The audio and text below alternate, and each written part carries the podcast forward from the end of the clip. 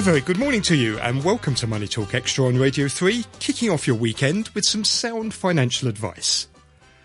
This morning on the programme, we're going to look at some of the latest developments in the world of insurance.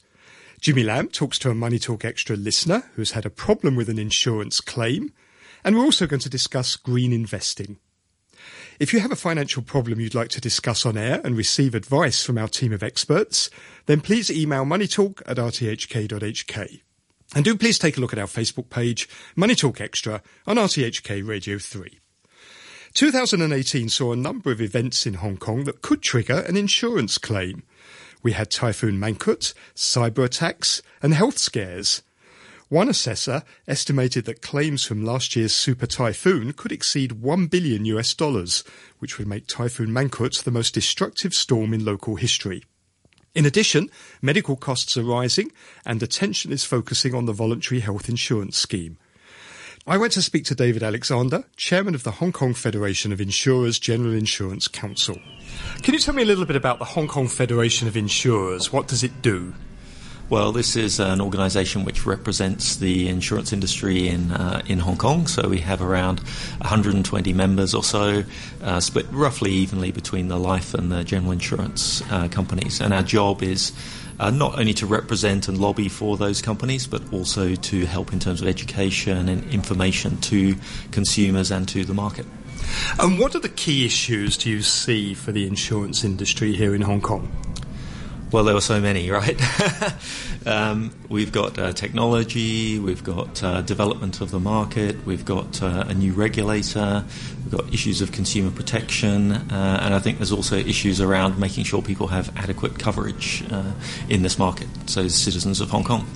And do people in general in Hong Kong have adequate coverage for the types of risks that they're, they're facing in their general day to day lives? Well, I'd say that Hong Kong is reasonably well penetrated in terms of insurance. So there's a lot of life insurance policies, uh, a lot of savings uh, policies there. Uh, but I think increasingly we're seeing a move towards more protection products, so more medical, more term insurance. And then on the general insurance side, I think a fair level of basic uh, coverage, so third party motor, you know, buildings have insurance and so on. But I think the sort of more discretionary insurances like household insurance, comprehensive motor is really not covered that well. And uh, we saw that as part of the uh, Typhoon Mangkhut and Hato the previous year, uh, that you know there's a lot of risk out there, and uh, we really like to see people. Uh, uh, investigating this further and considering whether they should buy more insurance. Um, now, I would be particularly interested, I think, in, in people investigating the household insurance. So, you know, the buildings insurance will protect the outside of your building, but you know, if something comes through the window and your house or your flat uh, floods, then you know, are you actually covered uh, uh, for the damage that that caused? And that could be quite significant. Uh, I think the other thing about household insurance is going to protect you against accidental uh, damage in your home. It's going to protect you against flood or other ingress of water and so on.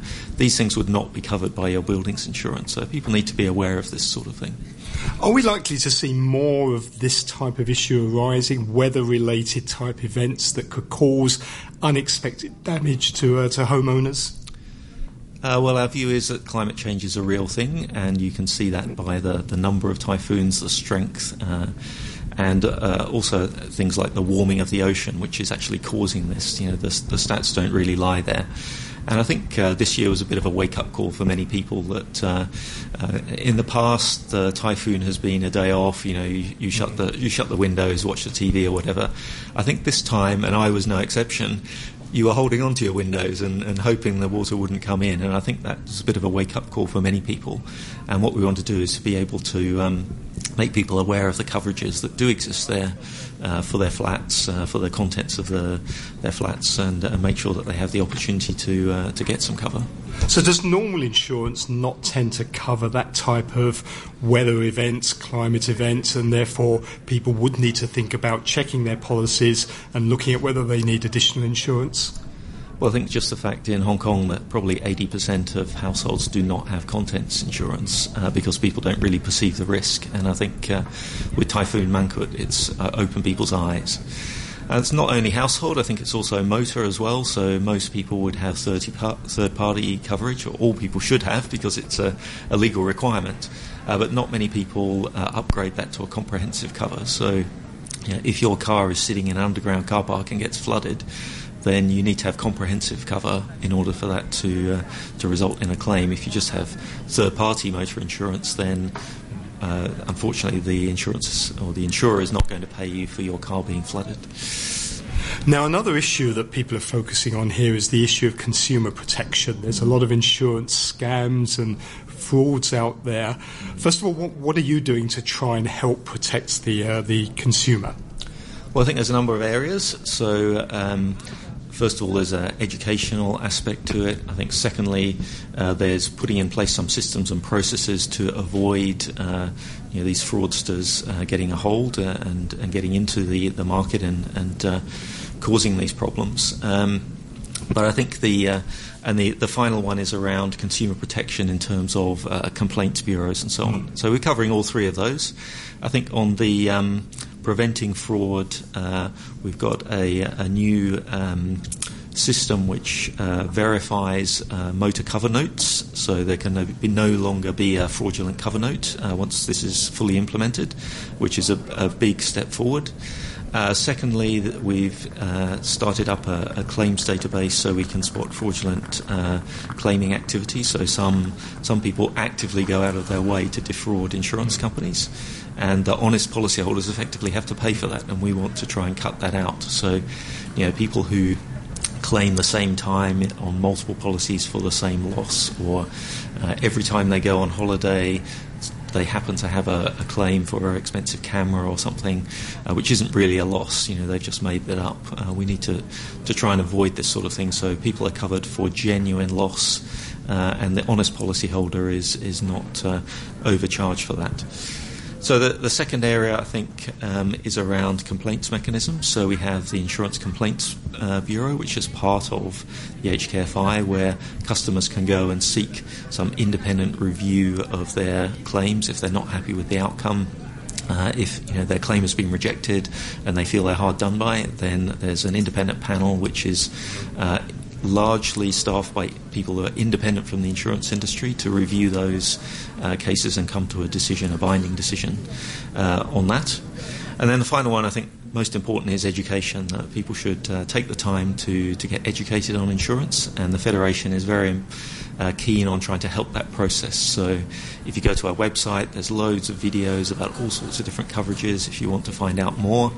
Um, there's lots of uh, written information there, contacts, um, in addition to that, we have a, a Facebook page uh, which is designed to appeal to perhaps the younger generation, but mm. anyone can go there, um, and it tries to make uh, insurance a bit more accessible.